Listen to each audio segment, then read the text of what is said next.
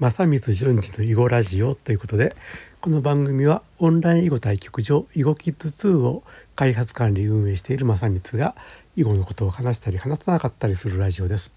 ということで、えーとねまあ、もうすぐもうゴールデンウィークですよね。まあ、引きこもりゴールデンウィークというか、まあ、特に東京とか大阪とかね緊急事態宣言の出てるところではもう本当に引きこもりゴールデンウィークということになってしまいますけれども。えーと、ということで、えーと、最近ね私はね、えーと、引きこもりゴールデンウィークは、えー、お家で GO ということをね、えーとえー、と提唱しておりますということで囲碁をね、えー、とこの機会にねやってみましょうということで囲碁のすすめというテーマでね、えー、と何回かねお話しさせてもらおうと思いますと。ということでその第1回ですねまず囲碁っていうものがねえー、囲碁のすすめ第1回はね囲碁っていうものがまずゲームとしてめちゃくちゃ面白いんだよということを、まあ、お話ししますと。まあそのいくらね私がね囲碁面白いんだよと言ってもまあまあポジショントークになっちゃいますよね。そのえっ、ー、と囲碁オンライン囲碁対局場を運営してるんだから囲碁面白いっていうことでえっ、ー、とね多くの人に囲碁やらせようとしてるというね、まあ、ポジショントークというふうに思われちゃうと、まあ、説得力がね1ミリもなくなってしまうんですけれどもあれ？この場合1ミリという言い方は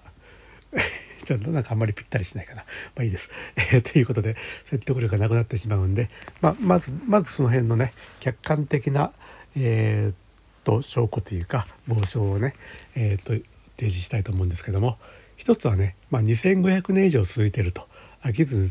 続けられてるっていうことがありましてね、まあ、伝説の上では4,000年とかまあ言われるんですけども、まあ、ある程度学問的というか実証的に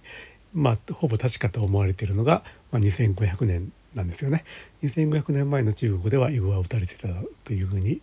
言われるんですけども、まあ、2500年ってすごくないですかというか、まあ、例えば、えーと、ドラクエとかねポケモンとかね、まあ、日本でも長く親しまれてるゲームがあるんですけども、まあ、それだそれらでもせいぜいまあ2 3 0年っていうかね、まあ、そんなもんじゃないですか。でしかもねそれもねドラクエもポケモンもえー、っと1回リリースしたものがずっと遊ばれてるわけじゃなくて次々にね、えーと、ドラドラクエ2ドラクエ3ドラクエ4とね、えーと、新しいものをね新機軸を打ち出して、えー、とやっていくと。ポケモンもなんだか赤だか青だか金だか銀だかね。なんかいろいろありましたけども、まあ、そういうふうに次々に新しいものをね出していかないと飽きられてしまうと。いう風だったのが囲碁というのはねそんなことせずに、まあ、2500年以上ねえー、と飽きる飽き飽きられずに続いてるということでこれはねすごいねあの面白いゲームだというまあまあ客観的なね証拠になってるんじゃないかなと思いますと。でもう一つはね、まあ、そんな長い歴史スパンで見なくても一人一人の人を見たらねまあ実際あの囲を打ってる人ってまあお年寄りのイメージが強いと思うんですけどもあの、まあ、実際あの誤解し囲碁サロンに行くと結構年配の人の割合が多かったりして、えー、とそれはねまあぶっちゃけそういうことなんですけども、まあ、ただ彼らはねあのお年を召さ召されてから え、っとね囲碁を始めたわけでなくてねもう子供の頃とか若い頃学生時代とか会社に入ってすぐぐらいの時に、えーとね、周りの友達とか職場の上司とかからね、えーと、囲碁を教わって、まあ、それからまあ何十年にわたってね、えーと、続けているというのが実際のところでしたね。えーと、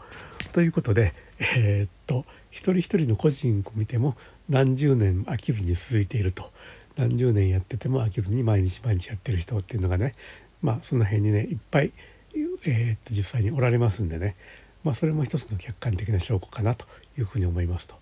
でね囲碁というゲームねあの知らない人が見るとねなんか黒と白がなんかえーと、幾何学的な感じで 並んでいてなんかなんともえっ、ー、とねそのなんか難しそうっていうかそういうなんか数理的というか幾何学的というかねなんかそういう変な理屈っぽいゲームのようにね思ってる人が多いんですけども実は違ってね えー、えー、と何て言うかなよく言うのがあの脅しを脅脅し脅され脅し合いどつき合い殺し合いのゲームなんですよね。えっと、私が最近よく使ってる言葉ね。脅し合いどつき合い殺し合いのゲームと。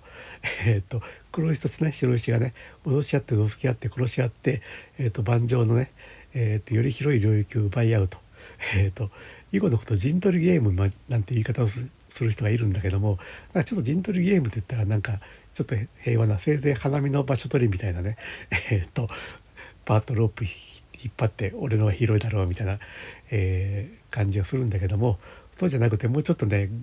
えー、っと何て言うかなまあラグビーとかアメフトみたいなねぎゅうぎゅう、えー、っと押し込んでいくみたいなねそういう風なえ、っとゲームでしてね。あの結構そのスリリングなっていうかそういう意味ではあの将棋というゲームは王様を、え、っと取った方が勝ちということでなんかその辺のスリルっていうのがパッと見伝わりやすいんですけども囲碁もね、えー、とそれに全然負けず劣らずスリリングなアドレナリンドバドバ放出ゲームだよということはねえー、っと言えますっていうかまあ実際そういうゲームだから、えー、っと若い頃に覚えて毎日毎日やっても飽きずに、7080超えても、えー、と飽きずに続けられると、まあ、そういうことなんですね。ということで、え、っと、まあ、囲碁はゲームとしてめちゃくちゃ面白いんだよっていうことをある程度客観的なね証拠というか傍証を示しながらそれとあと実際の囲碁の中の人の意見としてそういう脅し合いの付き合い殺し合いのゲームで非常にねドバッとアドレナリンが吹き出すゲームだよっていうことをね、えー、っとお伝えさせてもらいましたということで、えー、っと囲碁のすすめということで第1回目はねゲームとしてめちゃくちゃ面白いんだよということをお話しさせてもらいました。はい、では今日のお話はねこれで終わります。えー